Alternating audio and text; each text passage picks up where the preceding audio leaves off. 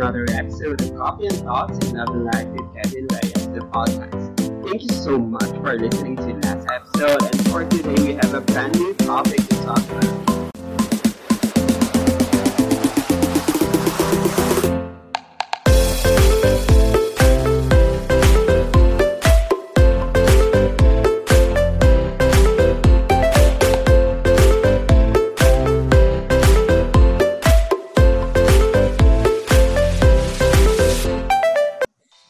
Up, everybody? Welcome back to another episode of Coffee and Thoughts in Love and Life with Kevin Reyes. And for today, we have a very special guest. So, he's a great friend of mine. So, we have Jandy. Hi, Jandy. Hi! Hi, everyone! Yeah. Kamusta so, kayo? how are you? Kamusta ka? Kamusta ka dyan?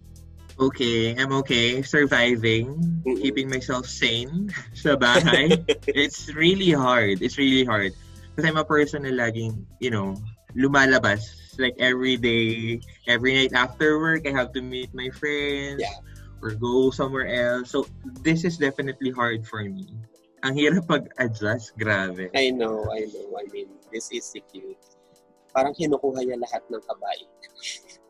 yung tino and kabaitan ng mga tao. But yeah, um, stay safe there. Ha? So, yun nga, for today, for today, um, we'll be talking about several things. But I think we can mm-hmm. start with, kasi over the years, na-observe ko dun sa mga tao sa paligid ko. I mean, even for uh, sa akin, as a person, I have this specific passion. However, it took me like parang few years or I mean almost six years before ko siya mabigyan ng, ng time.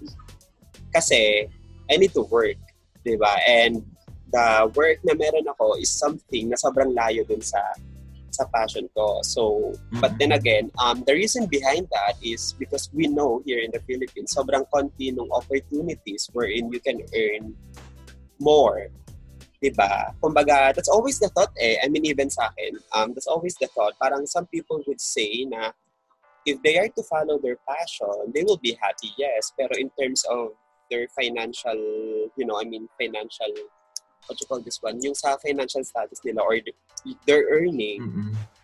possibilities would be parang lesser siya or I don't know.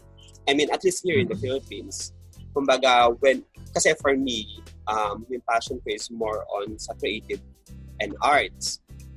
And before, I always have this thought na why not enter that kind of industry, di ba? However, nung nag-check ako ng mga job postings and openings, I mean, decent naman yung amount niya. Pero since I'm from Batangas, tapos sa Manila siya, so alam mo, parang break-even lang yung mangyayari kasi you need to rent an mm-hmm. apartment, mm-hmm. yung daily na parang yung survival mo in a daily basis. So, break-even lang siya. So, what's the difference kung dito na lang ako, di ba, sa Batangas? So, and then, in your case, right now, nasa, I mean, nasa abroad ka, di ba? And mm-hmm. I think what you're doing right now as a profession is actually your passion as well.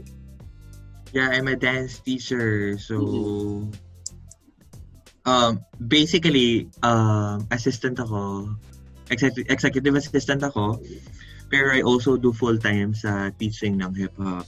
So, okay. Yeah. So how was it? How was it? I mean, what made you this? So, I mean, you're telling me now you have your other job as an EA and then you also have like this other one Which is yun nga, di ba? Si dancing natin or what. Mm-hmm. Hmm, great. So, dalawa. Napakasipag mo naman tao. Anyway. Dapat. Oo, pero yun Dapat. nga. Um, paano ba? How do we start this topic? I mean, can you give us like a brief, you know, summary or walk us through your journey about this this passion of yours and how it started talaga? Of course. So yun, um, kwento ko, sabihin ko lang, this topic is very hard for everyone. Kasi, lalo na ngayon, edad, edad natin, 25 to 29, ito yung crucial part ng ng journey natin na kung saan parang isipin natin na paano tayo makakapag-settle, paano tayo makakapag-save, and ang ano nun, parang ang ma-affect nun yung passion natin. Kasi for practicality eh, we're gonna go for practicality. We have to provide for our family. We have to save for our future. The thing is, we're sacrificing naman time. We're, we're sacrificing time. Um, and yun, you have to choose. Are you gonna choose money? Or are you gonna be practical? Or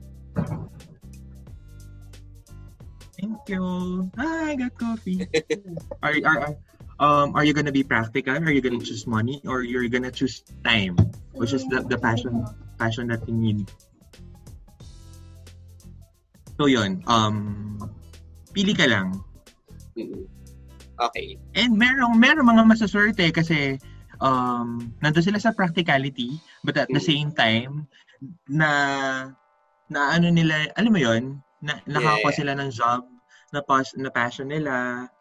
Actually, sobrang nakakaingit. I mean, like you right now, di ba? Isa siya sa, siguro, um, biggest insecurity ko whenever I meet someone who, alam mo yun, parang they do, yung profession nila is also their passion, especially sa creatives and arts industry. Kasi I have few friends na, alam mo yun, parang what they're doing right now is yung photography or, you know, as a graphic mm. artist. Kaso kasi, like what you said I actually like the three points that you said about being practical, about money and time.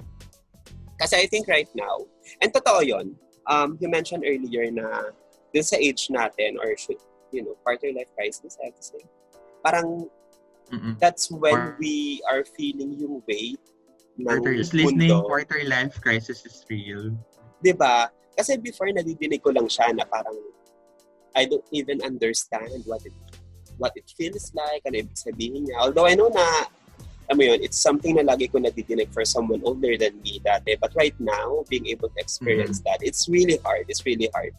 And I think that's true. Yung part mo earlier when you said that with our age, it's really hard to to choose if you are going to chase your passion or you will keep your career or your profession regardless of what your passion is because again um most Filipinos I think most Filipinos kasi with the setup that we have with the family setup that we have mm-hmm. most of us like when we hit this kind of I mean this age like I don't know late 20s or what when you started working you actually start to be the breadwinner as well of the family unless you are part of those, you know, uh, yung mga sobrang rich or what na hindi na kailangan, alam mo yun, para magkaroon ng mga privilege.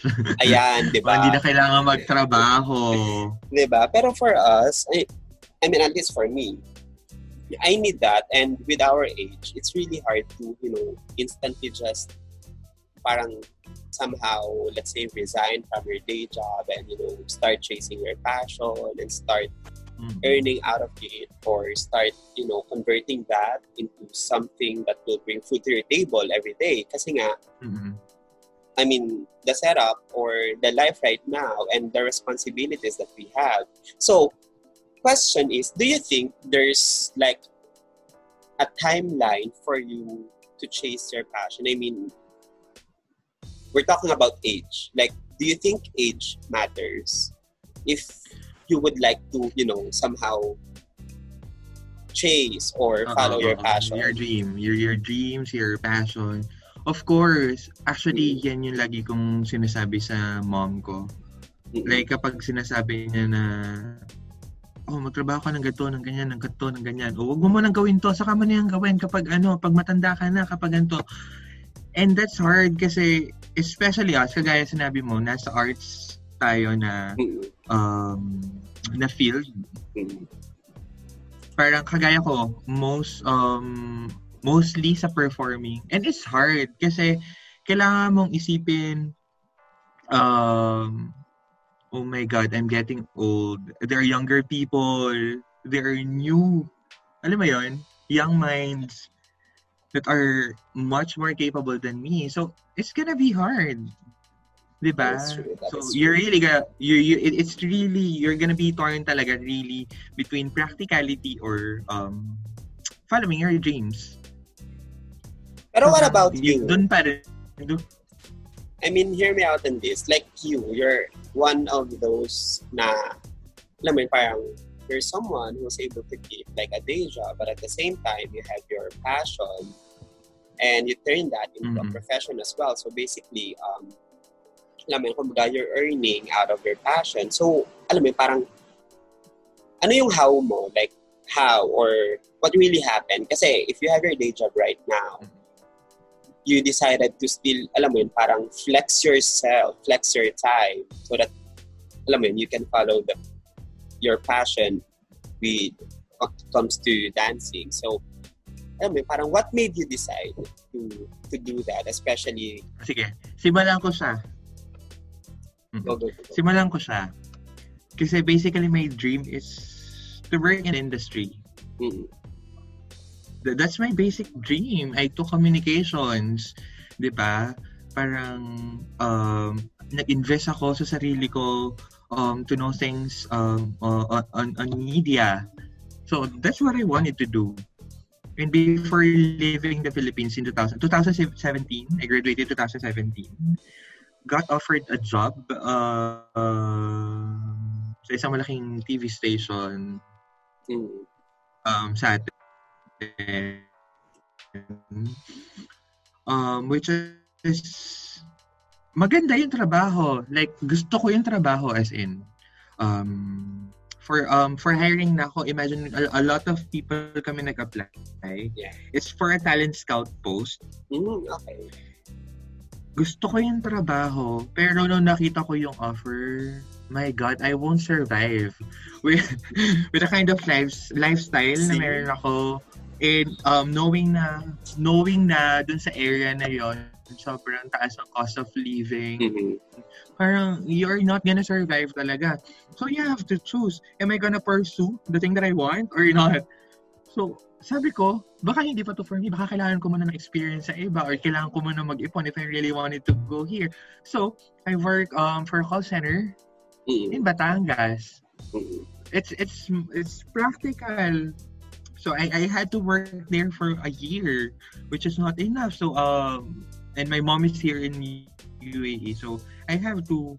Uh, she asked me if I wanted to go here. Sabi ko, okay, I want to try um other things, um, opportunities.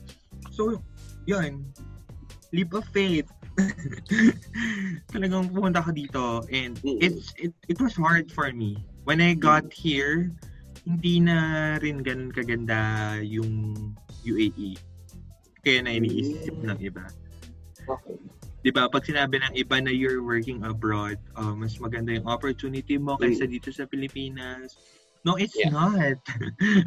ah, really? 2000 uh oo. 2000 uh, I got here 2018 um August nagkaroon ako ng job December And it's really hard. Kasi, um, onti lang, kasi dito sa UAE, onti lang yung businesses ng locals talaga. Mostly mga investors, mga expats, mga ibang lahi. So, hindi, hindi, kapag hindi ganun ka ayos ang business, sasara. So, yun, di ba? Nagkaroon ako ng trabaho ng December 2018. I lost my job April. Kasi, oo, hindi naging stable. So, I lost my job. So, it's it's hard. Yeah. And dito pa sa UAE, since, since you are not from here, parang you're visiting lang at first, mm-hmm. um, kailangan, every three months yung visa mo, kailangan mo mag-exit. Mag-renew ah, ng visa. Okay. You have to go out, you have to go out of the country and then go back again with a new mm-hmm. visa. So, so ganun yung, ano, so, sobrang struggle nun. Hmm. And, I was like that for April, May, June, July, August, September, October. October, hmm. um, I, I got I got my job as an executive assistant October, and um, I was offered also a full time job as a hip hop instructor. It's okay kasi dancing. I I like dancing. Mm-hmm. I like dancing. Yeah. It's something it's something it's something I enjoy. Mm. Pero nung tumagal na, parang na-question ka rin, 'di ba? lahat tayo gusto natin mag-work, magkaroon ng trabaho na yung dream natin, Yeah. yung passion natin. Nandun ako sa point na yon na ito yun eh. Oh my God, I'm dancing for a living. Yeah. Parang hindi na lang ako every weekend nagda-dance with my friends kasi uh, meron akong group dito sa UAE. Um, I was part of Pinoy Pride Dance Company. So we do trainings per rin every weekend. Mhm. May mga dance covers kami, may mga competition kami. And feeling ko, high school, pa, college pa rin ako. Like, ganong organization. Uh-huh. So yun, nandun ako sa point na yun na, wow, eh, I'm, I'm loving this job kasi, Yeah. hello, kembot-kembot lang. Like, Correct. mm. Pero at some point, at some point ha, um, mababurn out ka. Like, oh my God, ito yung ginagawa ko. Parang kasi we do the, we do our passion kasi kapag na-stress tayo sa work, di ba? Yeah. Yeah. Parang how would I do my passion if I'm stressed from work? If my work and my passion is the same. mm mhm. Agree, agree. Great point. So, So, na, yung mga, yung mga kaibigan ko dito, like, pag kunyari, kita kami ng weekend, hoy, mag, ano tayo, cover tayo ng gantong sayaw. Ganyan, nakakamiss magsayaw. Ako, sus, wala na ako ng gana, like, eh kasi, nasa office ka mag, mag buong week. So, mhm. And I've been dancing the whole week. So, I want a break. Ay, wait lang, one second. sige.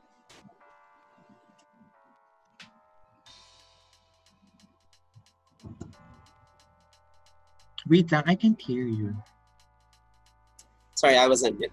So yun nga, going back to the story of that. So, I mean, well, this is a dumb question though, because I'm about to ask na, even if you're doing your passion, tendencies, you will feel, you know, have those moments where you would feel na nababurn out ka or what. So how do you deal with that? Kasi I like the point na sinabi mo kanina eh na what I think that's my next question kasi eh, later on na what if or how will you handle those stress or alam mo yun, parang yung mga anything that you feel like you're uneasy or what because of what you're doing. And in your case your I mean part of your profession is also your passion. And you mentioned earlier diba na when we are stressed when we are sad or lonely or angry or what tendencies we go I mean we run to our passion so that we can relax so that we can distress so the Mhm. question is how will you handle things if the parang the cause of your stress is your passion slash profession as well diba ano Ano lang, um, you have to be open to new things. Try new things. Hmm. Ganun yan nangyayari. Parang, you're up for exploring again. What other things would I like to do pa ba aside from dancing? Mm. Or, Yeah. um, in my case, um, I started dating. Mhm. So yun, yun yung ano ko. If I want to distress, I'm gonna talk to this person. Alam mo yun? Mm, so you're telling me that, kumbaga, well, I mean, regardless of what Maghahanap ka pa rin. Maghahanap ka rin ng ways talaga to to distress Mhm. yourself. I think having a great support system is one Definitely. key, diba? I mean, especially for you, you have two jobs and then the other job, since it's dancing, nakakapagod siya, like physically, diba? Sobrang nakakapagod siya. Imagine, um, minsan, um, six hours straight ako nagsasayaw. Mm-mm. Tapos on a Thursday, kasi dito sa UAE, um, weekend namin is Friday and Saturday. So minsan Thursday, um, six hours akong nagtuturo sa work ng sayaw. Like iba't iba yon may kids, may teens, may adults. Kasi after nun, may training naman ako sa as, uh, alam mo yun, as a dancer. Kasi may grupo nga ako dito. So, grabe, sobrang exhausted na talaga ako. Minsan, ay, sampung oras na pala ako nagsasayaw pa. Ganon Oo. siya ka-exhausting. Pero, meron days na, oh my God, isipin mo na sobrang swerte mo kasi you get to do what you love. Mm, yeah. And, napap- and napapagod ka lang pero you're still thankful kasi you, you have this job kasi may isip mo pa rin na um, other people don't have the option. True. That is true. That is true. And you were and you were given. That is true. I mean, people nowadays kasi, yun nga, we will just go back dun sa first few um, pointers natin earlier, di ba? It's about being practical. It's about the money or earning or it's about the time, di ba? So, when you said you're being exhausted, is it like, you know, um, a positive kind of, you know, uh, being exhausted kasi you're exhausted because you did something that you like or is it like an exhausted exhausted like you know Oh, me, I'm exhausted, exhausted. mm, yeah Kasi before, um, nung sa iba kong previous work ko before, naging dancer din naman ako eh. mm, Alam mo yon Nung sa Pilipinas, mm, I was working and um, after work, nagsasayaw ako mm, after. And yun nga, kagaya na sinabi ko kanina, you, you, you do that kasi to, to have fun, to take a break. And doon sa case ko, the exhaust, exhaust talaga ako. May dumating sa point in my life here, na exhaust, exhaust. Yun ay parang ayoko na, ba't ganito? Mas masaya kapag... And kino-question ka rin yung mga friends ko. Like sinasabi nila sa akin na, Uy, ang swerte mo naman kasi ganyan trabaho mo. Nagsasayo ka Yeah. lang. Samantalang kami, samantalang kami, hmm, kagaya ng friend ko, um, she's working eh, 12 hours sa cafe, um, serving people, asking people what they need. And they- they're telling me that. And then I'm telling them, I'm happy na yung job ko, hindi ako masyadong um, alam mo yun, yung sobrang Yeah. nagpapakahirap for that. kasi, it's something na you want eh di ba and it's something na you're good at pero ina-explain ko rin sa kanila na dadating yung time, if you're gonna get a job like mine, if you're gonna get a job that you really love or your passion or your dream, dadating yung time na um, mababurn out ka and i-question mo rin, is, is this really what I want? mm, okay so what can Yun, you tell ganun na nangyayari sa akin. So what can you tell yung mga tao right now or could be our listeners or yung mga nakikinig nito if they're on the same situation like yours? I mean, or if there's someone who's trying to think like right now at this moment after listening or before listening, they're starting to think to, you know, um, maybe quit their job and, you know, just chase their dreams or passion. What can you, you know, any tips or pieces of advice that you can tell before they do so or before they do like a drastic change in their life? Actually, it's hard. It's hard to tell someone what to do kasi even myself, I don't know what to do. Hmm. Like, I can't tell you to take your time. Kasi hindi nga eh, issue yun eh. Correct. Now, we're wasting time. We're wasting yung younger years natin. We're getting old. Uh, I can't tell you to... Alam mo yun, it's, it's hard. Parang, I don't even know how to answer that. the one that you asked, I don't even know what to do.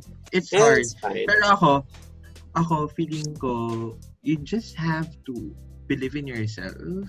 Try Mm. other things. Explore. Don't close your doors. Open it for other things. Try to risk. Kasi right now, parang yun yung iniipon ko eh. Yung tapang. Mm, tapang to do yeah. other things. And I think- hopefully, sooner, sooner or later, I'll get there. I'll be able to um, leap again for another adventure. Mhm. Like, like So what you said. I'm said, really hoping. I'm really hoping. trying new things, diba? Pero that's a great piece of advice. Like, just believe in yourself. So, as I think um, time will come that you will be confused or you will be torn between choosing your profession or choosing your passion or trying to, you know, convert your passion into your profession, but uh, you don't know how to start. So I think what I can, I mean, for me personally, um, siguro yung magpayo ko sa kanila, you just take as much time that they need. Kasi if it's your passion naman, mm-hmm. it doesn't go Prepare anywhere. yourself. Diba? It doesn't Prepare go anywhere yourself. eh. Correct. Kasi if it's your passion, like, it's innate eh. Nasa iyo na yan, di ba? It's within your soul, it's within your heart, so it doesn't go anywhere. And wag niyo akong gagayanin kasi lagi ko sinasabi sa sarili ko na you're running out of time, you're running out of time. Ikaw na nag-iisip nun. Yeah, totoo naman talaga. We, everyone's running out of time pero don't pressure yourself na you're running out, out of time kasi lalong mas wala kang magagawa. I think that's a great Promise. point. Kasi when you started to pressure yourself, like, oh my God, I'm turning, let's say, I'm turning 27, I'm turning 28. However, I'm still having this kind, I mean, I still have this kind of Ikaw ba, taon ka na? You're turning what? Well, I just turned 27 this year, January. Talaga ba? Oo. Totoo. Actually, right now, I'm still pressured though. I mean, pressured in a way na, kumbaga, it's a healthy pressure na, I would say pressure though. Kumbaga, kasi at least for me, um, I was able to, you know, somehow take some risk and give time. Kasi the problem with people is they know what they want. They know what they love. They know what I mean, if you're talking about passion, di ba? It could be dancing, it could be singing, it could be photography or drawing or anything. However, I'm not sure if they are just afraid to try and give it some time or they're just way too lazy to, you know, to take an action. Kasi I think it Mm. starts with baby steps naman, di ba? Kasi it doesn't mean naman na when you say you're Mm. ikaw ba, di ba, when you started dancing, is it like a Mm-mm. pro dance moves agad? Or like totally perform? No. Di ba? Like, um, start, start lang ako somewhere. Mm-mm. You have to find where to start. Hindi, There. if if you're busy, if you're busy, if you're working five days a week for work that you don't love, there's two days where you can start doing what you really like. Mm, I like that. I like that. Ex- I like hindi excuse na that two days is for me to rest. No, that things uh, that, that two days is for you to try other things, not just working. That is true. Kasi I always hear that eh, na parang, well, I mean, I must admit before, lagi ko niya sinasabi na, ah, two days na nga lang yung natira sa parang rest days ko or so off ko, so might as well mag-rest na lang ako. Pero, alam mo yun, as we grow older, ako, for me ha, I realize kasi na if what I'll be doing dun sa two days na yun is something that I like, something that I love, it's gonna relax me eh. It's gonna be a form of... Kasi the thing about people is yung perception natin ng rest is as sleeping, nakahiga lang, or nakaupo lang, or alam mo yun, parang natutulog lang. However, if we will try to, you know, have some courage to try new things, or alam mo to follow your passion, kasi the problem is, how would you know na yun talaga yung passion mo if you're not giving it some time, if you're not trying that, di ba? Mm-mm. Kasi ikaw ba, how did you parang really realize or parang naging ganun ka ka-sure na dancing is really your thing, na dancing is really your passion? When did you discover that? Or how? Kasi ano, growing up kasi, I really wanted to. Kasi growing up, hindi ako magaling. Hindi ako, hindi ako maalam sumayaw. Like, Talaga ba? yun, hindi, hindi talaga totoo. I, I mean, na-witness mo how, how makalat am I um, sumayaw before. Uh, and it just showed na kung gaano mo siya kagusto. Alam mo yun, you have to work hard for it.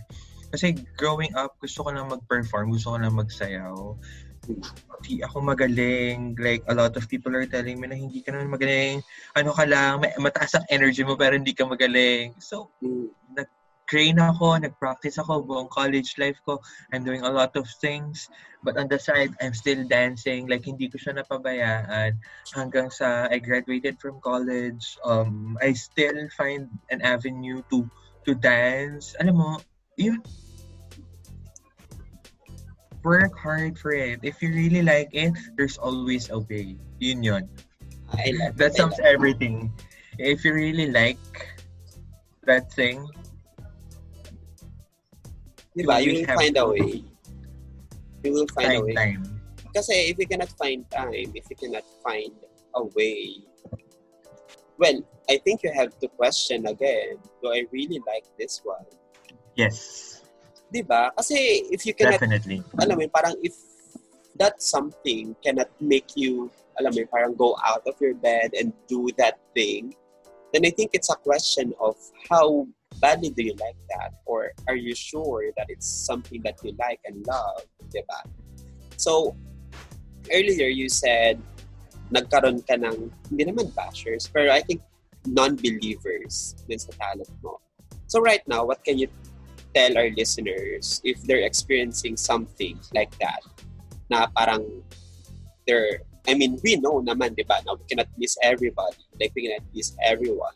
Pero what's your, alam mo, parang just a piece of advice for people who's undergoing that kind of situation we're wherein nasa avenue sila of doing what they like already.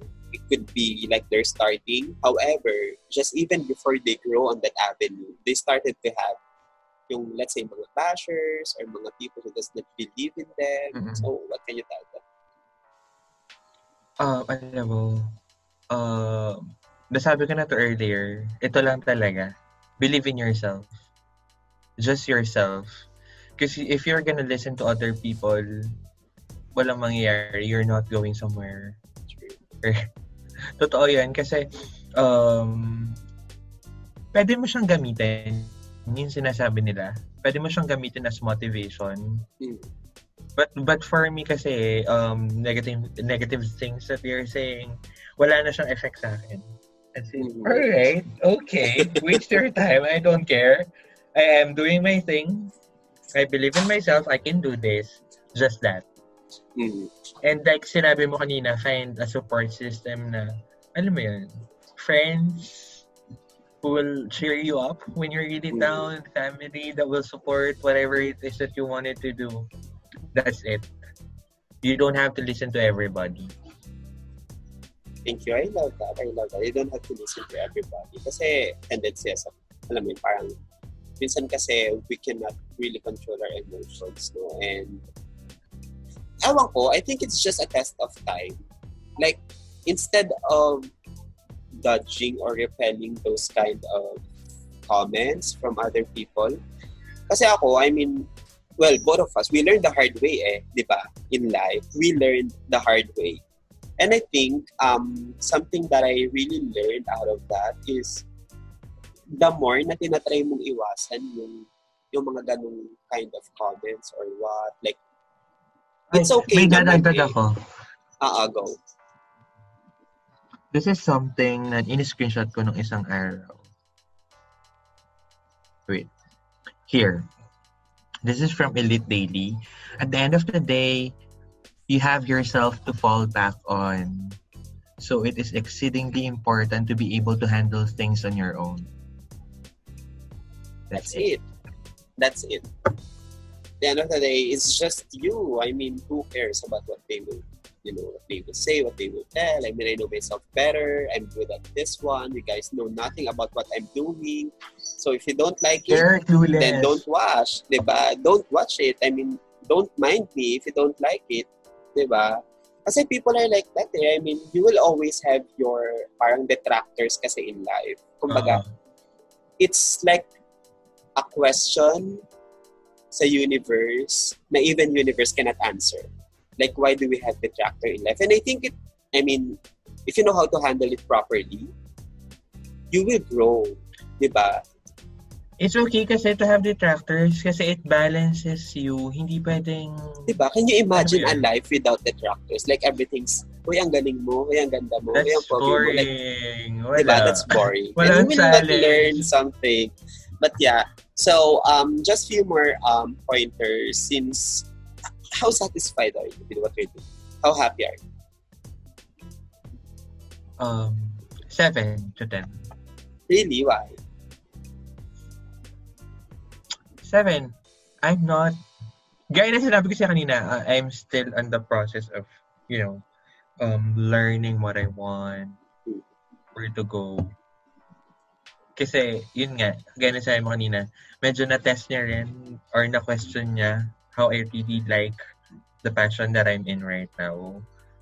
So yun, nandun ako sa moment na yun. So happy naman ako kasi I have my family and I have a lot of friends who who's being supportive. A lot of them are, uh, alam naman nila kung anong pinagdadaanan ko. And um, I have someone, Mm. someone, I have a person na, alam mo yan, because I'm dating someone from Dubai that we haven't seen. Or, I mean, he's been really supportive and understanding about um, my situation, my problems, or, everything that I'm being stressed about. Alam niya. And it's really nice that you have someone there to talk to. Alam mo yun, kahit hindi mo nga nakakausap eh, you know that someone, someone is there to listen. That's very That's important. good. That's good. And I think, pero you're contented naman. Kasi, since today we're talking about passion and right now, your passion is dance. Kasi, I think the reason why, I mean, eto for me lang ha, knowing you. Kasi you're an adventurous kind of person eh. Kumbaga, you don't just settle with one thing. You want to learn a lot of things. Kasi, I mean, you want to be many things, di ba? And who doesn't want to be like that? So I think Yeah. you pero at least right now you're able to establish sa sarili mo na yes I can say if you are to create a checklist you can you know easily write if we ask you what are your passion or let's say what is your passion you can easily write dancing and you're sure of it. Like 100% sure that it's your passion. And I think that's important for those who's listening right now. It is. you need to know like when we say you need to know you really need to know. Like you have to be 100% though life is you know like a trial and error pero kasi when we talk about passion it's a big thing eh kasi it's something that you're going to carry for the rest of your life so kung hindi ka sure about that, it's okay to try it. It's okay to, alam, kasi it's gonna, To parang- fail. It's okay to fail. Di ba? And after that, try to discover new things kasi maybe it's not for you. It's not what you really like. And hindi mo lang na-discover what you wanted to do talaga. So, keep trying Feeling ko nga eh. Feeling ko passion is collective. Hindi lang siya, Specific. alam, alam mo, hindi lang siya isang bagay. Mm-mm. Alam mo yun, kagaya ngayon, I have my passion, I'm doing it right now. Alam mo yun, yung there's always something in you na nagsastrive to try something new to be passionate about. That is true. And I think that's a great point. No? Kasi if we're talking to our listeners right now and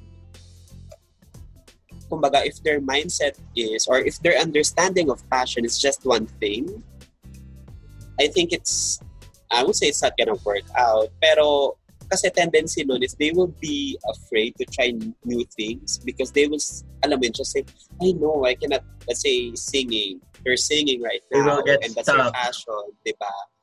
No, I can try dancing because singing is just my thing. Kumbaga, don't They will be get afraid. stuck. Di ba? Correct. Parang you're just setting up your own trap para sa sarili mo. And that's bad. That's... And sayang. Totoo, sayang. Like what you said earlier. We're not getting any younger. Di ba? We're just getting older and older and older. And with the, with the current situation right now, it actually made me think or somehow, na really regret. Pero alam mo, it made me think again na parang I wish I could have done things that I like. Yes. Diba? Yes, me too. I wanna go back. Can we go back? Is there a reset button? Diba? So I think that's one great motivation for everyone no? na parang things like Yeah, this for- could really happen.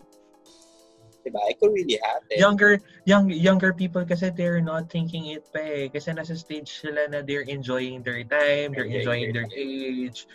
Yeah, and when they they reach the point where we are right now at this age, they're gonna realize well everyone well, everyone did that. Diba? Diba? What Parang did I enjoyed our younger years. What did I do when I was still young? Diba? Di- Saan diba? napunta yung time ko? Saan napunta yung energy and effort during those times? Diba? Wait lang, kasi kita mo nagreklamo tayo ngayon kasi the younger people are not listening to us when we say, when you get older, ganyan, ganyan. Pero kung iisipin mo rin naman, when we were younger and the older people listen. are telling us, we never listen din naman talaga. We so, never listen. Feeling ko, ganun talaga. Ganun talaga. That's Everyone a cycle of life. It. I think that's a cycle of life. And yeah, we have to experience being, you know, spreading our wings and being adventurous during our younger times. And then right now, trying yep. to regret things, and trying to go back. Pero ako ha, like specific to this um, COVID situation, it made me really think hard. Or actually, it made me really, you know, parang nakatulong siya for me to push to do something mm-hmm. that I really like. Kasi, we'll never know eh, di ba? Like, this happened So now, I know a lot of people are thinking na, ay, sana pala yung mga lakad na hindi namin natuloy, na ituloy pala namin kasi ang tagal na naka-lockdown or what. So I think my challenge for our listeners is just challenge yourself, try to do new things, mm-hmm. diba? And don't be afraid to find the avenue or alam mo parang huwag niyong tanggalan ng karapatan yung sarili niyo about doing something that you like you just have to find time. You just have to find the right avenue and just You owe it to yourself. You owe it Correct. to yourself. That is true. Diba? So um, I think for the first part of our conversation that we're gonna end it here. So I hope yung listeners natin marami nung silang natutunan or well, especially Gosh, for... dapat. Diba? I mean, coming from two people na sobrang adventurous during our younger years and right now, God, I mean, guys, you, if you can only, if you can only imagine you guys, kung kami... You guys don't have idea, an idea what we did in our younger years. diba? if you guys can only imagine how we spent our time before, I mean, we enjoyed naman eh. We're not complaining. We mm-hmm. enjoyed. Mm-hmm. It's just I don't that, have regrets. I don't have regrets. Diba? It's just that we started to realize na parang if we can go back to that age with this kind of mindset and with experiences na meron tayo, I think Uh-oh. it's gonna be like a better days for us. Oh, oh. Diba? Like right now, maybe we are sobrang may... Pero maganda din, maganda din kasi, kasi we, we get to learn from, from it. Uh, we get to learn from it. That is true. Oh my God, I, oh my God, I used to live at your place. Kasi ayoko umuwi sa dorm. I know. So guys, that's gonna be the end for this episode. And then for the next episode, we're gonna be talking about, I don't know, dating apps or? Is it still relevant nowadays? So thank you so much for listening to Coffee and. And thank you, Jenny, for joining me. We're gonna see you in our next episodes. Take care. And that's about it, you guys. Thank you so much for listening today. This is Kevin Reyes, serving you a cup of positive vibes and joy. Stay safe and hydrated. Always pray and have a cup of coffee. Goodbye.